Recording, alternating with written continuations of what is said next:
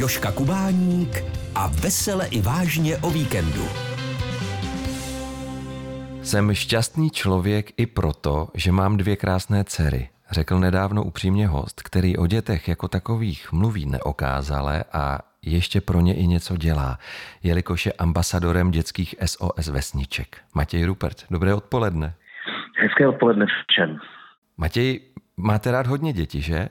Mám hrozně rád děti, jsou rostomilí, dokonce mi ani nevadí, když křičej někde v restauraci, obzvláště jakožto otec, jakožto rodič, mám proto o to ještě větší pochopení. Z vlastní zkušenosti s dcerkama mám moc rád, samozřejmě nejvíc mám rád svoje děti, hmm. děti mých kamarádů, členů kapely, třeba děti Romana Holého do jisté míry beru, jako kdyby byli moji synovci, mhm. třeba například, jako, jako kdyby byl jejich strýček, mhm. stejně tak jako děti Pavla Mrázka, našeho basisty, protože se jo, vlastně ty děti znám úplně od narození, od mala a velice často jsem se s nimi stýkal, takže nejsou to jenom ty moje dvě milované cerušky, ale samozřejmě, že kolem nich se to všechno točí už těch skoro sedm let, co je Aneška na světě a skoro pět let, co je Maruška na světě. Hmm. Vy jste studoval střední pedagogickou školu, tak jste vlastně mohl děti učit a posílat je do života. Proč k tomu nedošlo? Těch důvodů je víc. Jeden z těch hlavních důvodů je to, že to si málo kdo z nás vlastně uvědomuje, jak eh, neuvěřitelně náročná ta práce je, hmm. jak je nesmírně fyzicky, psychicky namáhavá a mám takovou obavu už dlouhodobě, to říkám, že speciálně třeba učitelky v mateřských školách jsou vlastně často velice opomíjený. Celá ta profese těch mateřinek je trošku braná jako taková vlastně co, si tak jako s dětma tak jako hrajou, mm-hmm. jako jo, že, že vlastně co tam jako v těch školkách učej. Ale to je právě ta strašlivá amatérská jakoby mailka lidí, kteří prostě o tom vlastně vůbec nic nevědí a s tou výukou dětí se vlastně potom potkají, až když mají vlastní děti na těch základních školách, kde dochází k dalekomu většímu propojení nějakých jako přátel školy a rodičovských schůzek a mají to takový hmatatelnější, taky si to víc pamatuju sami ze své zkušenosti. Zároveň ale fakt to není z mý hlavy, to jsme se i učili na pedagogické škole, že právě ta mateřinka a předtím i ta úplně, úplně předškolní výchova, dejme tomu jesle, nebo to, co se odehrává v rodině, má na to dítě vlastně fatálně zásadní vliv, co se týče všech těch mimovolních vlastností, který dostává do života. Mm-hmm. Ať už se to týká třeba sociálních vazeb, začlenění toho jedince do kolektivu, jeho chování v tom kolektivu, jeho sebevědomí a tak dále. To jsou všechno nesmírně důležité věci do života. Protože já třeba tvrdím, že bychom měli začít s brutální školskou reformou u nás ve státě. Myslím, že asi jediný pro mě temný bod po revolučního vývoje je právě to, že s tou reformou jsme nezačali hned v roce 90. Hmm. Protože nám strašně ujel vlak a já osobně bych navrhoval začít právě s tou reformou tady, v tom, v tom předzákladním hmm, školství. Hmm. To znamená, tak jako, jak máme prostě tendenci se na to trochu koukat z patra, tak to bychom si měli jako všichni přehodnotit i třeba platovou politiku směřovat tímhle hmm. způsobem, tak aby jsme do mateřských škol přitáhli co nejvíce těch úplně nejkvalitnějších lidí. Tím nechci říct, že by tam teďka byli nekvalitní lidé, to v žádném případě. Naše obě holky chodily na stejnou školku, tam byly úplně fantastické paní učitelky a paní ředitelka jsou v mateřské škole na, na městí 14. října všichni úplně bezvadný.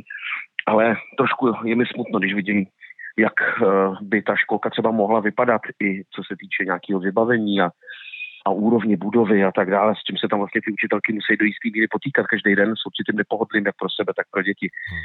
Za což vůbec nemůžou. Prostě ten sektor jako takový vůbec školství jsou mimořádně podfinancovaný už letá. A myslím si, že je to velice špatně. Měli bychom si fakt uvědomit, že vzdělání našich dětí je totální budoucnost celého národa. Bez hmm. toho nebude moc šťastná budoucnost. A jelikož eh, to odvětví bylo brutálně znásilněný komunistickým režimem 41 let, eh, zastavený vývoj, co se týče nějaký kontinuity a navázání na nejmodernější postupy ve školství, které se aplikovaly nejen třeba ve Spojených státech amerických, ale hlavně ve skandinávských zemích v dnešní době je nejúžasnější nebo nejrozvinutější školský systém ve Finsku. Bohužel tam s tou reformou začne na konci 60. let a teprve teď sklízejí ovoce. To znamená, bohužel, nechci být poslal úplně špatných zpráv, ale čeká nás běh na ohromnou trať a včera bylo pozdě a my ještě stále nezačínáme. Každý rok, každý rok nám utíká a je to velká škoda. Vzpomenete si, jaký jste byl vy sám žákem? No já si myslím, že jsem musel být pro učitelky dost, dost nepříjemný žák. Já, dneska se tomu říká ADHD, za dob mýho dětství se tomu říkalo LMD, lehká mozková dysfunkce, která sebou nesla poměrně značný poruchy chování a učení. Dneska se s těma dětma ale už jako naprosto bezproblémově pracuje, ví se o tom, ta osvěta proběhla nejenom mezi rodičema, ale hlavně mezi těma učitelema jako takovejma a samozřejmě i dětskýma psychologama a tak dále.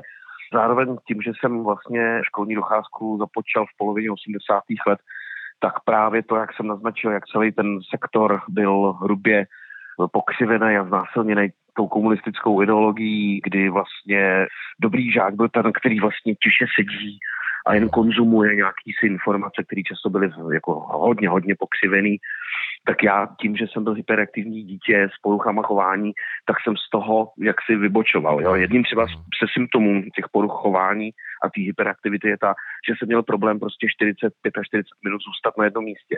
Hmm. Jo, sedět v lavici, což eh, je prostě normální a dneska se s tím dá úplně perfektně pracovat a ty školy jsou na to připravený a ale tehdy, tehdy to byl poměrně velký problém Další třeba krásná ukázka byla ta, že vzhledem k tomu, že jsem dysortografik, to znamená, že prostě pravopis je pro mě problematický do dneška, mm. tak na to nebyly vůbec připravený tehdejší nějaký osnovy, takže já jsem jako běžně téměř propadal z češtiny, protože sice jsem měl krásný sloh, třeba například, ale byl jsem prostě v něm schopen na půlce A4 udělat třeba 35 hrubých chyb, ale až teprve moje učitelka češtiny v deváté třídě, to už bylo teda na začátku 90 v základní škole londýnská, když by to opravovala, tak říkala, já ti nemůžu dát pětku z pravopisu, když prostě máš dysortografii, za to prostě nemůžeš. Hmm. Jo, takže to bylo, ale samozřejmě už po revoluci, kdy už se k tomu začalo přistupovat jinak. Takže všechny tyhle věci způsobily to, že, a tím se možná oslým úzkem i dostaneme ke své zvesničkám, protože já mám ke své zvesničkám trochu zvláštním způsobem díky i vlastně velkému štěstí, že ten člověk mi nesmírně pomohl tam se potom stalo to, že ty učitelky v mojí základní škole začaly vlastně tvrdit, že bych spíš měl být ve zvláštní škole a vždycky mě poslali oni k tehdy se to jmenovalo pedagogické psychologické poradny, mhm. které byly vždycky při každý Praze v rámci ONZu jako zařízení. Jo.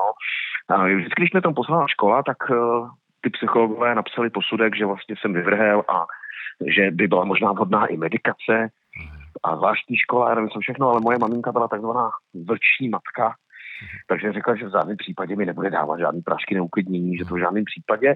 No a tak si přes různý známý zase e, našla jinou pedagogicko-psychologickou poradnu, která byla vlastně nezávislá a která mě zcela nezávisle vlastně vyšetřila, zjistila, že ten kluk je úplně normální, akorát má hyperaktivitu a LMD, dneska ADHD a tím způsobem se s ním musí pracovat, ale tohle v žádném případě není na medikaci ani zvláštní školu. A tohle kolečko jsme měli asi dvakrát nebo třikrát. Mm. A maminka z toho byla hrozně nešťastná, až jedna její kamarádka jí řekla, že její dobrá kamarádka je zdravotní sestrou v ordinaci docenta Matějčka, který byl eh, největší pedagogickou, jako psychologickou, psychiatrickou kapacitou dětské psychiatrie, dětské psychologie druhé poloviny 20. století u nás a jeho slovo bylo opravdu velice platný. Dostalo se mi teda té cti, že jsem panem docentem byl vyšetřen a ten potom napsal vlastně dobrozdání, který to definitivně vyřešilo, protože na to ty učitelky a to vedení té školy vlastně nemohlo vůbec nic říct.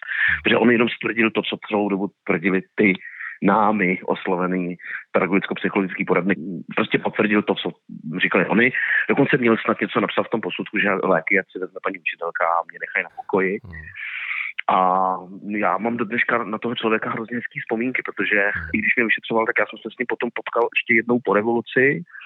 A proč ty SOS vesničky? On byl jedním ze zakladatelů SOS vesniček u nás. Takže je to velká postava i, i týhle tý velice záslužný organizace, která působí za pambu i v České republice a myslím si, že zrovna v tomhle odvětví jsou určitě jedni z nejlepších a já považuji za čest, že můžu být eh, jejich ambasadorem a aspoň lehounce jim pomoci v jejich velice nelehkým úkolu starat se o děti, které neměly takový štěstí, jako, jako jsem měl já, že žiju v krásné rodině s perfektníma rodičema a že mám oba rodiče stále a, a to se snažím, aby měly i moje děti. Takže jestli můžu maličko pomoct eh, dětem, kteří takový štěstí neměli, tak je mi velkou ctí. Obzvlášť, když tak trochu malinko vlastně navazuju na ohromnou práci, kterou pro ty děti udělal docela Martíček a jeho kolegové. Hmm. Český rozhlas Zlín. Já myslím, že o SOS dětských vesničkách jsme všichni slyšeli, ale ne úplně každý ví, co přesně dělají. Prozradíte to, prosím? Tam je ten základní princip, ono to v každých těch SOS vesničkách je trochu malinko jinak, ale ten základní princip je tak, že je to určitě dětem, který by jinak skončili v dětském domově. Mm. Ale ty děti jsou rozděleny do daleko menších skupin, kterým se říká rodiny. A jejich vychovatelka, která v dětském domově má to třeba nevím, pět vychovatelek nebo deset, eh, který mají na starosti ale třeba 20, 30 i 40 dětí. Tady má jedna učitelka nebo jedna vychovatelka na starosti třeba pět, šest dětí, nebo i čtyři až pět až šest dětí, poměrně malou skupinu dětí, ale je vlastně takovou jejich maminkou. To znamená, žije s nima, nebo se tam třeba občas střídají taky, aby prostě mohly mít ty ženy taky nějaký vlastní život. Oni si teda říkají tety a vlastně se starají o menší komunitu dětí, což je tím pádem ale bohužel samozřejmě náročnější na finance, třeba například co se týče nějakého toho domova, jak, jaký ho mají. Většinou jsou to menší domy nebo domky, ve kterých jsou takové jako byty, ve kterých ty děti vlastně žijou ve svém prostředí. Už jenom to, když tam přijdete, tak vlastně pochopíte, protože jsem byl i v dětském domovně, i v SS vesničkách. A ten rozdíl je markantní, protože každý víme, když jsme byli třeba na škole v přírodě nebo v nemocnici, že to tam nějak určitým způsobem třeba voní, že tam je takový trochu odosobněný prostor, jo? že máte nějaký pokoje, kde třeba spíte s dalšíma pěti dětma, ale pak máte nějakou společenskou místnost a nějakou jídelnu a celý to tam trochu zavání školou.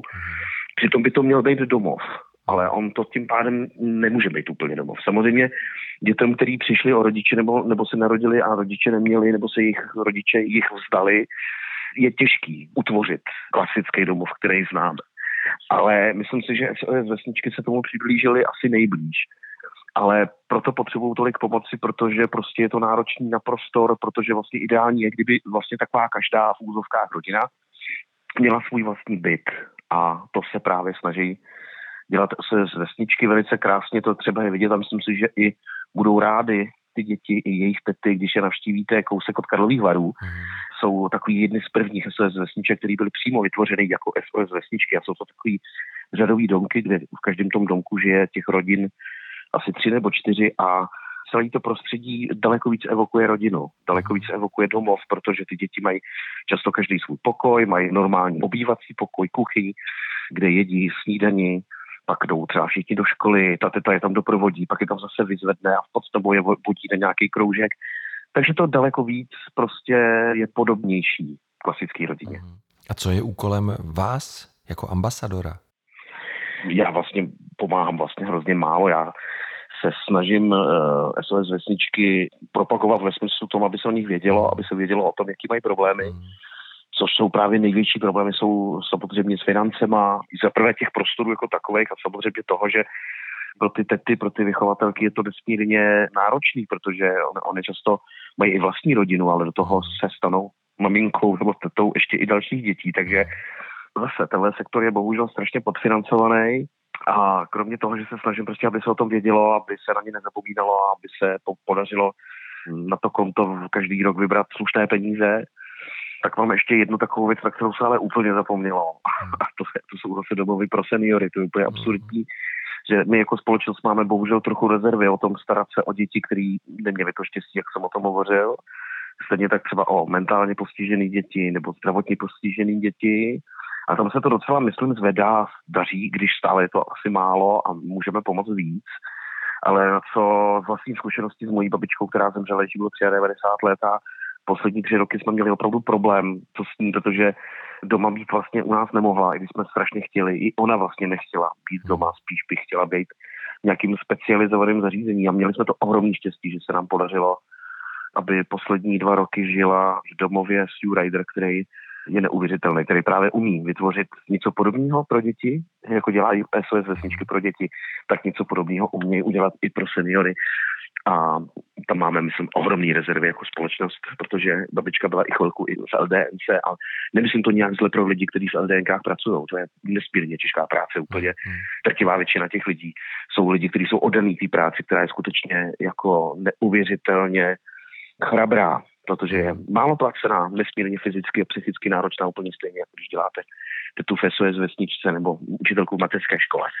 Ale prostě ty zařízení nevytvářejí moc hezký prostředí pro babičky a dědečky, které už jsou na poslední cestě v životě a myslím si, že každý člověk si zaslouží, aby jeho poslední okamžiky na tomhle světě byly co možná nejhezčí a myslím si, že ten princip, který dělá Domov Rider je je ten nejlepší. Já když jsem se na tento rozhovor připravoval, tak jsem si pročítal příběhy dětí, kterým SOS vesničky pomáhají a já jsem z toho měl husí kůži.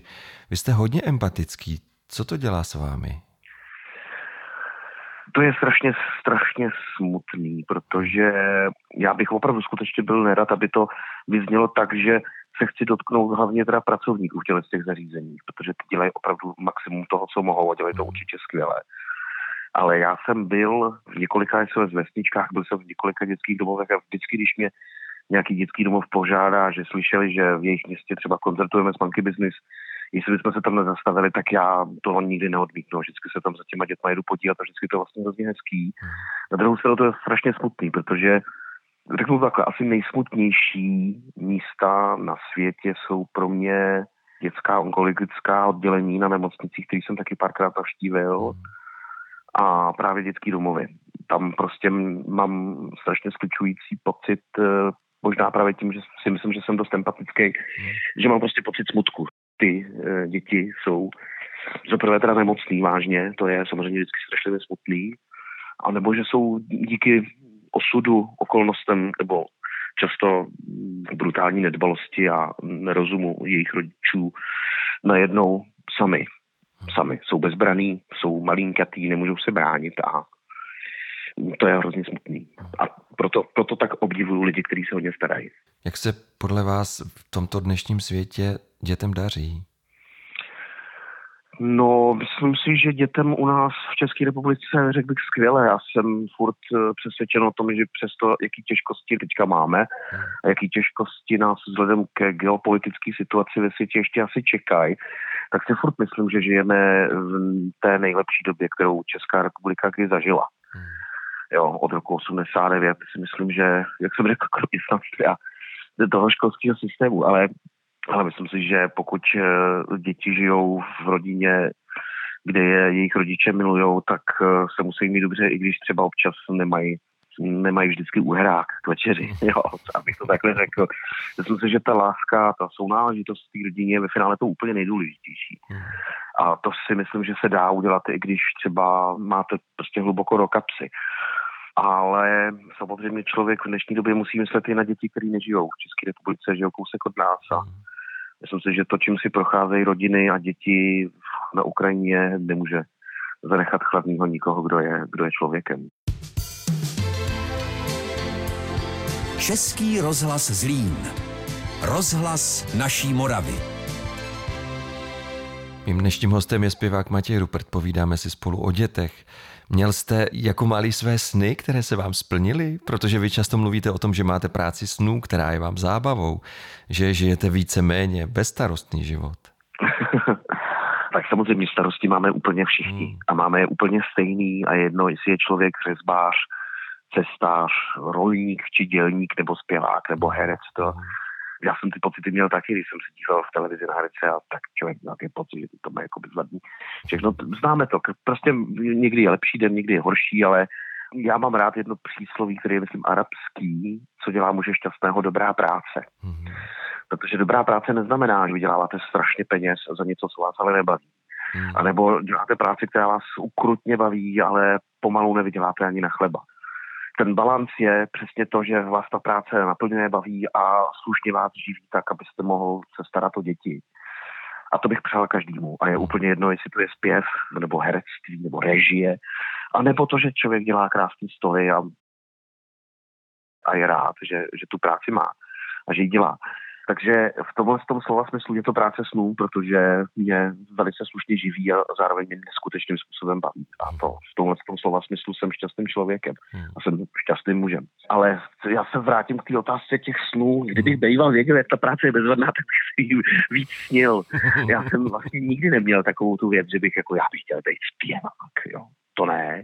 Já jsem vždycky zpíval, zpíval jsem po chodbách, tam to vždycky dobře znělo a často mi lidi říkali, že zpívám docela dobře ale já jsem měl takový ty klasický, klukovský minisny, jako dlouhou dobu jsem chtěl být třeba kriminalista, tajný agent nebo řidič tramvaje, to mě vždycky strašně fascinovalo a vždycky jsem stál vepředu u kukaně a tak jsem toužil tam někdy nahlídnout a když se občas stalo, že pan tramvaják to pochopil, když viděl toho soplence za sebou, tak mi třeba řekl, tak pojď, ale to máme jenom dvě stanice do Točny.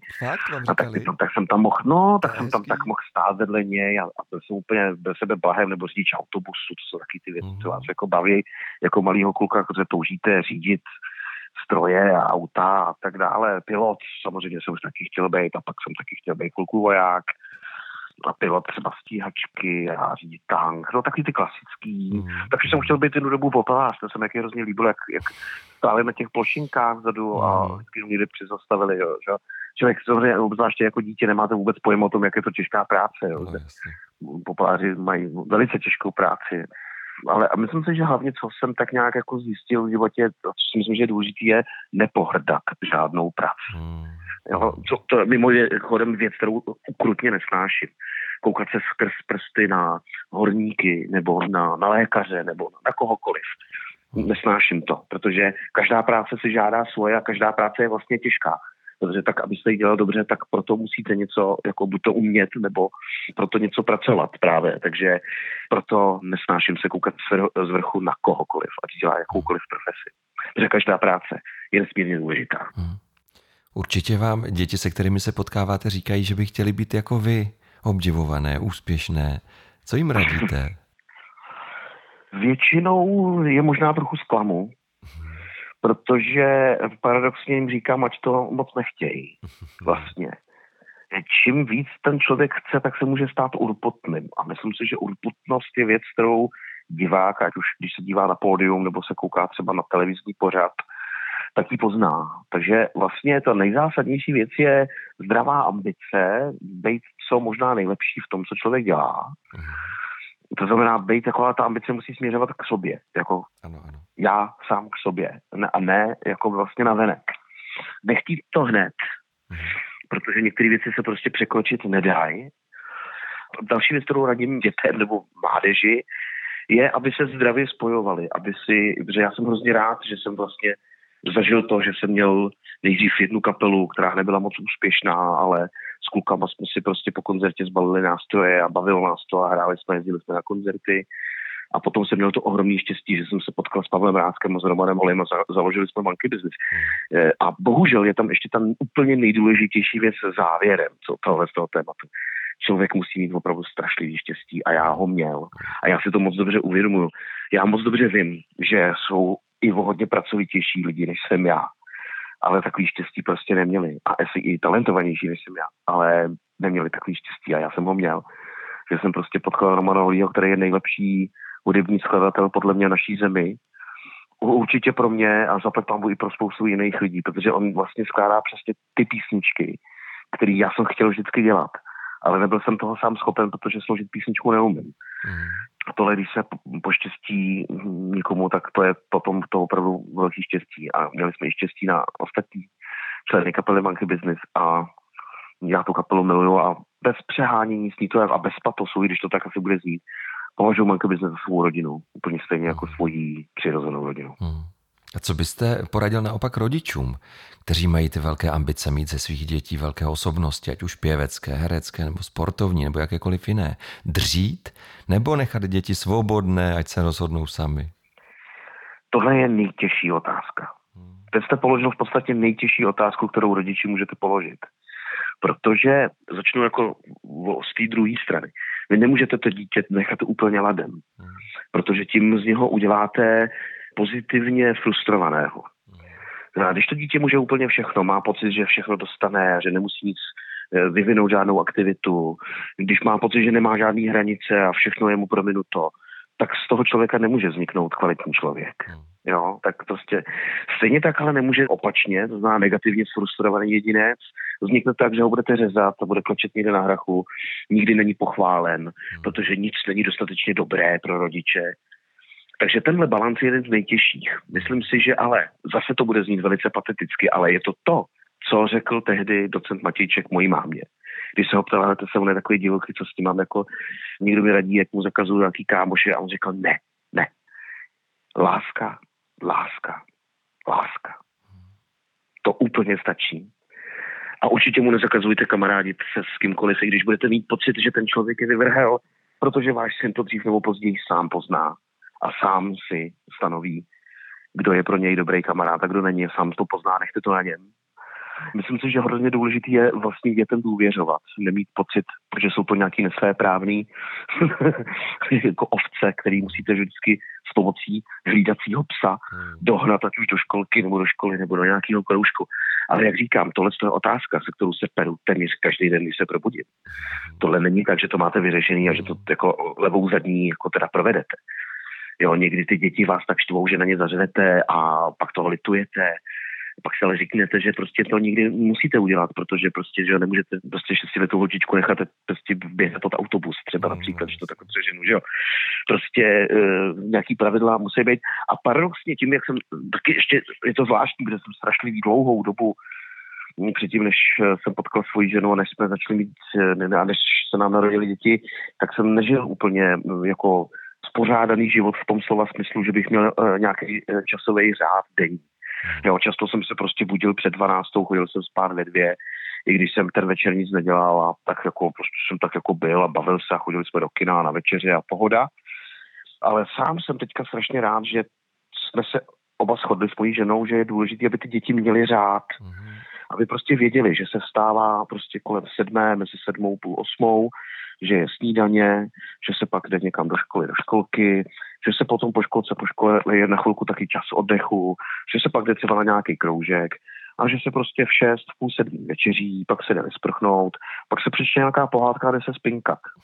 A že třeba prostě ráno se ke snídaní pouštějí pohádky z TV, a mm, že tablet a pohádky na tabletu, případně nějaký zábavný dětský videa jsou až k večeři ne jako odměna, jsou jako každý den k večeři, protože takový je řád, protože by byste třeba hrozně neradi byli, aby naše děti prostě neustále měli telefon a tablet v ruce, mm. ale zároveň si myslím, že je blbost je ho to úplně ochudit, mm. protože potřebují taky svůj nějaký čas. Pak jsou taky samozřejmě zajímavé ještě postupy takový, že máme někdy takovou tendenci, speciálně teď v moderní době, neustále děti zahrnout nějakou aktivitou, aby se, nedej bože, nenudili. Mm. Jenomže mohlo se občas nudit je taky zdravý pro duševní vývoj tak je dobrý nechat dětem to, aby se buď to dudili nebo nedudili, ale sami. Aby si sami vytvořili nějakou hru, něco, co je baví. Je ideální, proto jako je samozřejmě lepší, když má ten člověk, to dítě sourozence, protože se to často prostě uděje jako, jako samovolně. Jo. A zároveň tohle to všechno musíte dělat, ale ledabile, jako kdyby, jako kdyby to bylo jako lážo plážo. Nespíte vlastně to moc smysl. To je, proto je to tak strašně těžká otázka, strašně těžký to provést. Je to úplně stejně těžký, jako kdybyste se mě zeptal, jak si udržet stále partnerku. Hmm. Je to úplně stejný. Že když máte vztah eh, se ženou nebo, nebo žena s mužem, nebo, nebo muž s mužem, nebo žena se ženou, tak eh, vlastně se o ten vztah musíte určitým způsobem starat. Ale nesmí to být eh, stažený, nesmí to být jako nervní, nesmí, nesmí to být skřeči. Jo, musíte být to prostě uvolněný, bezvadný, chápající, bezvadný, ale zároveň musíte o ten vztah nějakým způsobem pečovat, jinak o tu partnerku nebo partnera přijdete. Hmm. A jste bezvadný, chápající? No, já doufám, já doufám, ale to není otázka na mě. Moje žena určitě. A jsem za to rád. A já pevně doufám, že jsem aspoň trochu slušný táta. Já bych hrozně byl rád, aby mi jednou moje děti řekly to, co jsem řekl já svým, a mojí mamince, nesmím zapomenout na maminku. A to je to, že je prostě nejlepší táta, nejlepší máma na světě. No. Byl bych rád, abych pro své dcery byl takovým tátou, jako byl můj táta pro mě a no, aby moje žena pro ně byla takovou mámou, jako moje máma byla pro mě. Moc vám to přeju, Matěj. A když vás poslouchám, tak jediné, co k tomu ještě můžu dodat, je, aby byly všechny děti šťastné, protože potom budete šťastní i vy. Ano, a zdravé. Tak ať se to stane a zdravé. A ať se vám vůbec hezky žije. Děkuji. Já vám moc krát děkuji. Děkuji. Děkuji. Mým dnešním hostem by byl zpěvák a ambasador dětských SOS vesniček Matěj Rupert. Naslyšenou. Naslyšenou. Český rozhlas Zlín, rozhlas naší Moravy.